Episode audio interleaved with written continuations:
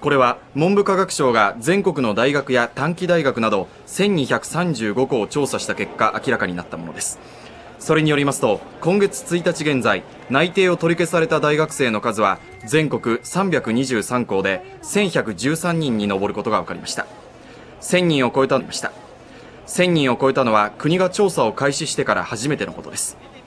内定を取り消された大学生のうちおよそ40%が金銭の保証などを受け入れ示談に応じていますが28%が現在も就職活動中で13%の大学生で13%の大学生が留年を予定しているということが留年を予定しているということです。